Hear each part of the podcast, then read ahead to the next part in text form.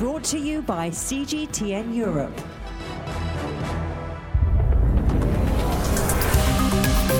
Welcome to the Razor Podcast. I'm Emma Keelan. Today on the podcast, we look at the four day work week and how it could change the world of work as we know it. And when I ask you to work really long hours, I'm asking you to sacrifice all of that. And it's very difficult to see how any amount of money realistically is worth that. Because what I'm asking you to sacrifice is your happiness. Today we are without Shini Samara, but don't feel sorry for her because she is on holiday. But we still wanted to give you a Razor podcast this week to help you through your commute, maybe a walk, or another day trapped with the ones you love. So, earlier on the Razor podcast, we delved into the realm of social science. We had Andrew Barnes, a New Zealand businessman who is one of the leading proponents for a four day work week. The employees at his company only work four days a week, and they found that productivity actually went up. Shini and I spoke about him and his company in episode 12 of the Razor podcast, but we thought we'd share the full interview I did with him. Let's face it, you all need all the information you can get to convince your bosses that this is the future. Enjoy.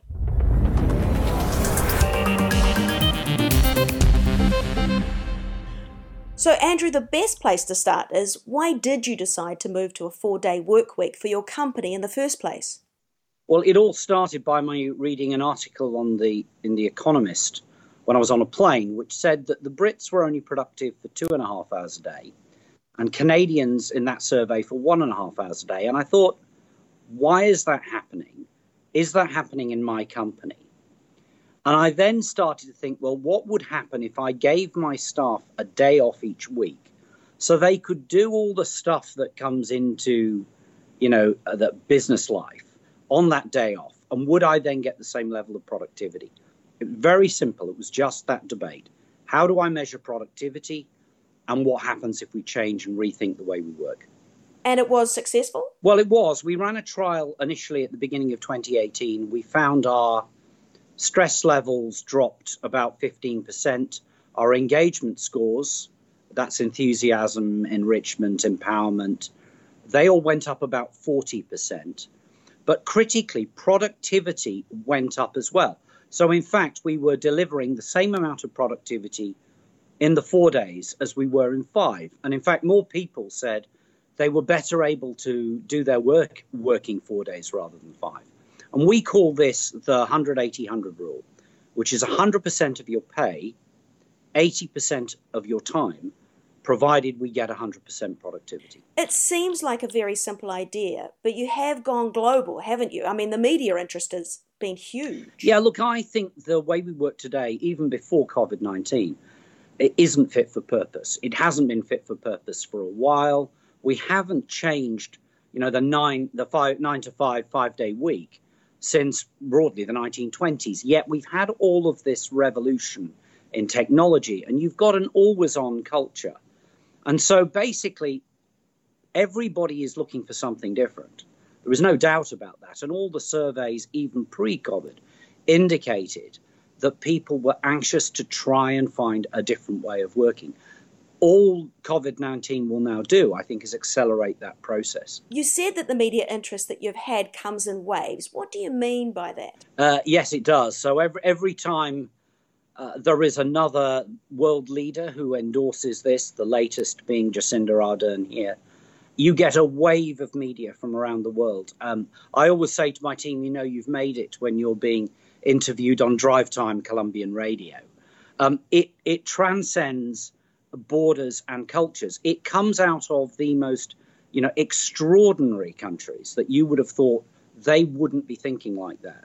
Uh, and recently, I was talking with a, a chief executive of a multinational, 70,000 people.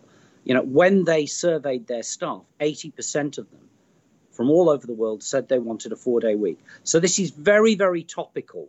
And that's why it keeps running and running and running in the media. Um, we, as I said, we think the global audience is over four and a half billion now for this. So, how did the changes that you implemented before the virus help during lockdown in New Zealand? Well, I think the key problem that people had when they sent their staff home was you had to have trust. And it was successful. You had to trust your employees that they would work You know, I know of some companies that made their staff keep Zoom on all day so that they could be seeing whether their workers were working. Um, and at the same time, you had to be able to measure productivity. Now, one of the problems historically has been, especially in service industries, is we have no idea how to measure productivity. The benefit we had is that as part of the process of moving to four day week, we had worked out what productivity was. We'd asked our staff to tell us how we should measure them. We'd ver- verified that. And we built up this incredible level of trust. So for us, shifting to home working really was no issue at all. We'd all tested, as you do in New Zealand, your you know disaster recovery things. We have to do that obviously because of the earthquakes that we can get here. And so actually we'd tested not just our systems, but we'd actually tested our people before we went into COVID. The net result of this, that in New Zealand today, only about 10% of employees are not either directly working for the government or on some sort of government wage subsidy or benefit. And we're one of those companies. We have seen absolutely no change in our company performance through the lockdown. What changes do you think the world will make in business after this pandemic? Well, look, I think we've all enjoyed clearer skies, less pollution, um, less traffic on the roads, arguably better family cohesion, more time to do the things that's important to us. So I am really hopeful that we will come out of this actually absolutely rethinking the way we work. I hope and pray that a four day week will be part of that because it addresses a lot of these key issues, you know, around um, equality in the workplace, gender pay, access to the C suite. Uh, it addresses the bigger pandemic, arguably, in the world, is mental health. One in four or one in five of your workforce at any point in time have a stress or a mental health issue. And that is often occasioned by you know things like work, the amount of time you're spending on commute, and so on. So I am hopeful that from this, we will actually rethink. There are good things that have come out of the lockdowns. The tragedy will be if all we do is go back and do exactly the same thing as we did before. And that, I think, will be a, a real waste and a massively lost opportunity.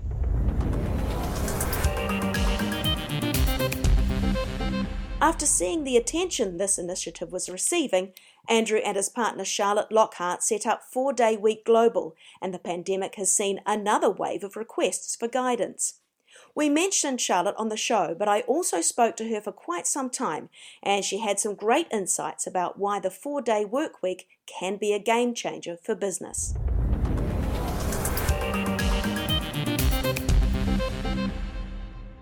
Charlotte, tell us about this four day work week movement. I mean, it started inside the company, but has spread out even further now. Well, so what we found when we did it with the company is that as we traveled, people were really interested in hearing a bit more about what we'd done, but also we started to learn and share other people's experiences. And so what we discovered was that there was a real need to connect people in this whole conversation. So in Europe and in the UK, of course, the whole conversation around working shorter hours is quite well advanced, and it even became part of the, the UK general election.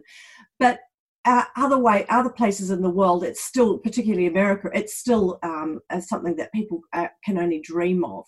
But as we've entered through this over the last two or three years, more and more companies are thinking about doing it, and more and more companies are actually taking the leap and doing it in terms of changing legislation, you have worked around it for your company in New Zealand, but for other countries around the world, does it come down to the government changing legislation to help companies do this? Oh, if we were waiting for government to change legislation to help companies do this, we'll be waiting forever. And then it's no criticism of any government, it's just the nature of government. It's much more slow moving but also it would take a very broad brush. It would, it, you know, it'd be like um, solving a, pr- a problem, you know, hitting a nail with a sledgehammer. Because my four day week doesn't look like your four day week. So, therefore, putting legislation in place that determines what a four day week or a reduced hours work week looks like is, is, is a real uh, challenge. So, uh, my view is that the sort of things that we, we want government to be doing is making business accountable to the way that they measure their outcomes, the way that they measure and report what they do. So, for example, in the UK, businesses have to report on their gender and diversity statistics. Well, what if we had to report on our employee well-being statistics? What if we had to report on our environmental impact? And all of the things that reducing the number of hours that we work, all the benefits, all the side benefits that, that if companies had to, to report on that, then they would look for mechanisms to give them those things to improve their reporting structure. And so it might be reduced work hours, it might be other things. It doesn't realistically, as much as we're advocates for reducing the number of hours we work, what we're looking for is a better society.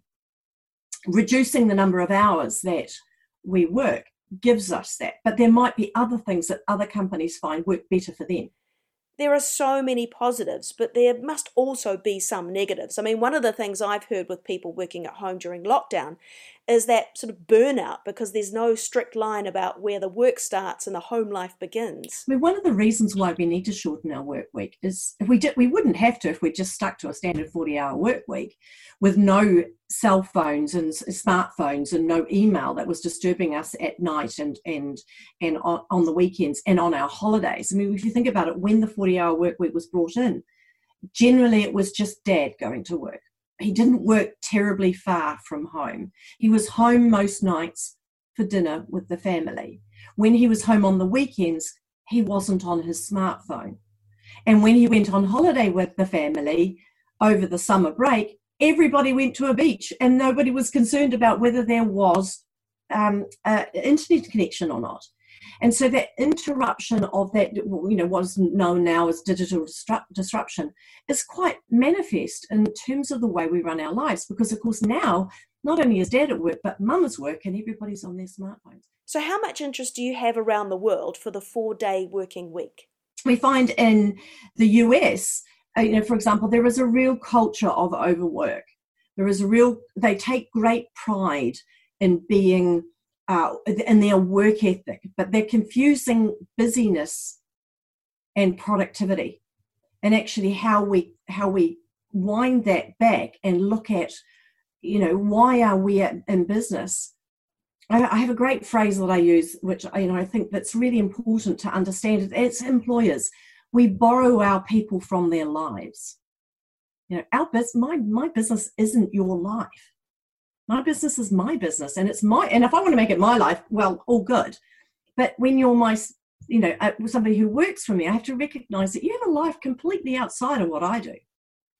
And the you know asking you to just throw everything in but jack ma's 996 well that's great for him. But if unless he wants to make profit share for every single company that he owns you know why am i why am i taking all you know why is this a staff member taking all of the risk to their health you know their families you know, their, their ability to engage with civic and, and charitable, um, their ability to engage with sport, all of the things that people do with their time outside of work, their ability to upskill. And when I ask you to work really long hours, I'm asking you to sacrifice all of that. And it's very difficult to see how any amount of money realistically is worth that because what I'm asking you to sacrifice is your happiness. So that's it for another edition of Razor. Remember to subscribe wherever you get your podcast. And also, if you want to see the videos from some of these stories, go to CGTN Europe and type in Razor. Until next time, catch you later.